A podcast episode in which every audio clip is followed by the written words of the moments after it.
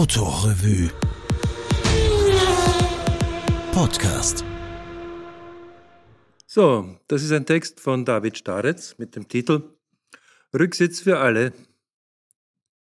An der Zukunft des Autos gibt es einiges zu bemängeln, denn leider ist sie ja schon eingetroffen. BMW wird 100 und alles, was Ihnen einfällt, ist ein von selber fahrendes Auto im Fummel zu zeigen als Vision Next 100. Die Ideallinie der nächsten Kurve wird Head-up eingespiegelt, es irrlichtert aus hunderten LEDs durchs Auto, um einen langsamer fahrenden Lastwagen oder ähnliche Willfährigkeiten anzuzeigen. Und statt Aussicht gibt es Augmented Reality. Es herrschen vier Flügeltüren, Verglasung all over, aber keine Scheibenwischer. Leute, wir sind geliefert. Unsere Zukunft ist den hoffnungslos Fantasiebegabten in die Hände gefallen. Sie deklinieren Stromautos, SUVs, Hybride, Crossovers rauf und runter. Wenn Sie besonders avantgardistisch sein wollen, holen Sie den Mehari mit Elektromotor aus der Kiste oder Sie öden uns mit fensterlosen Designschülerentwürfen an, wo außen kleingedruckt draufsteht Rear Seats damit man wenigstens einen Anhaltspunkt hat.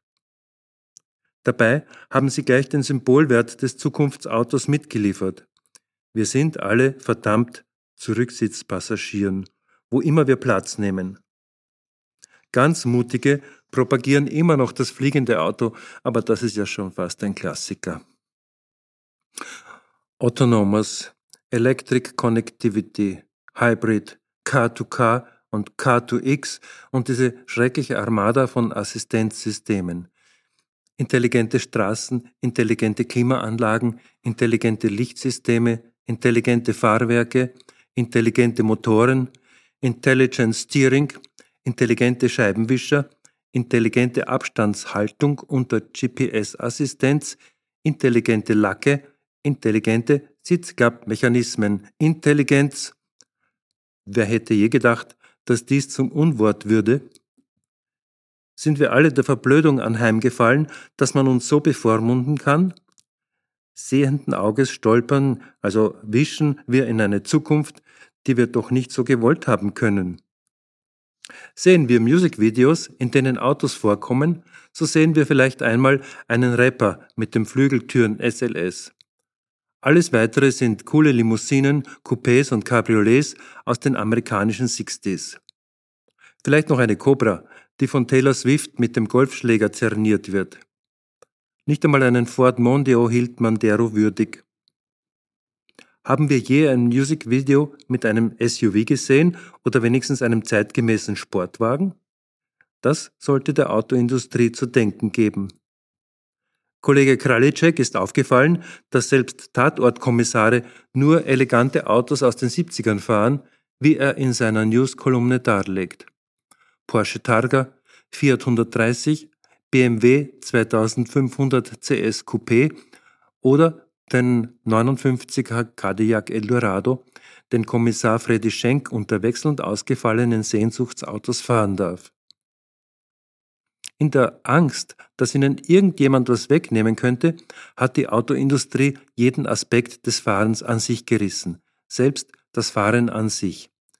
Emotionalitätskompetenz. Vice versa kann man sagen, dass Autos wieder einmal die perfekten Zeugen unseres Zeitgeschehens darstellen, perfekte Abdrücke unserer Befindlichkeiten. Sie sind großteils für die Ängstlichen gebaut, die sich in verfetteten, verspiegelten, anonymfarbenen Kokons mit hoher Oberflächenspannung und Gürtellinie geborgen fühlen, samt Allrad, eingebauten Überholprestige und Einparksensorkamera, traktiert von wohlwollenden Assistenzsystemen und Sitzbelüftung. Sogar die Handbremse wird automatisch angezogen und gelöst, und wenn wir nicht vergessen haben, nach dem Aussteigen den Motor wegzudrücken, legt er zur Strafe nicht die Ohrwascheln an, sondern tutet uns hinterher. Das Schlimme ist, wir kennen die Leute, die uns beglücken. Sie sind jung, sympathisch, hochintelligent und gar nicht so schlecht gekleidet, wie man denken würde. Angenehme Gesprächspartner, immer freundlich, immer höflich. Sie haben zielorientierte Ausbildung auf dem IT-Sektor, vielleicht noch Betriebswirtschaft und Just dazu. Sie wurden früh von ihren Hochschulen abgeworben, in das Unternehmen implementiert, für das sie mit Leidenschaft und Freude an der eigenen Karriere arbeiten. Und weil sie ja was tun müssen den ganzen Tag, Jahr ein, Jahr aus, denken sie sich nicht nur die Lösungen, sondern auch die möglichen Probleme aus.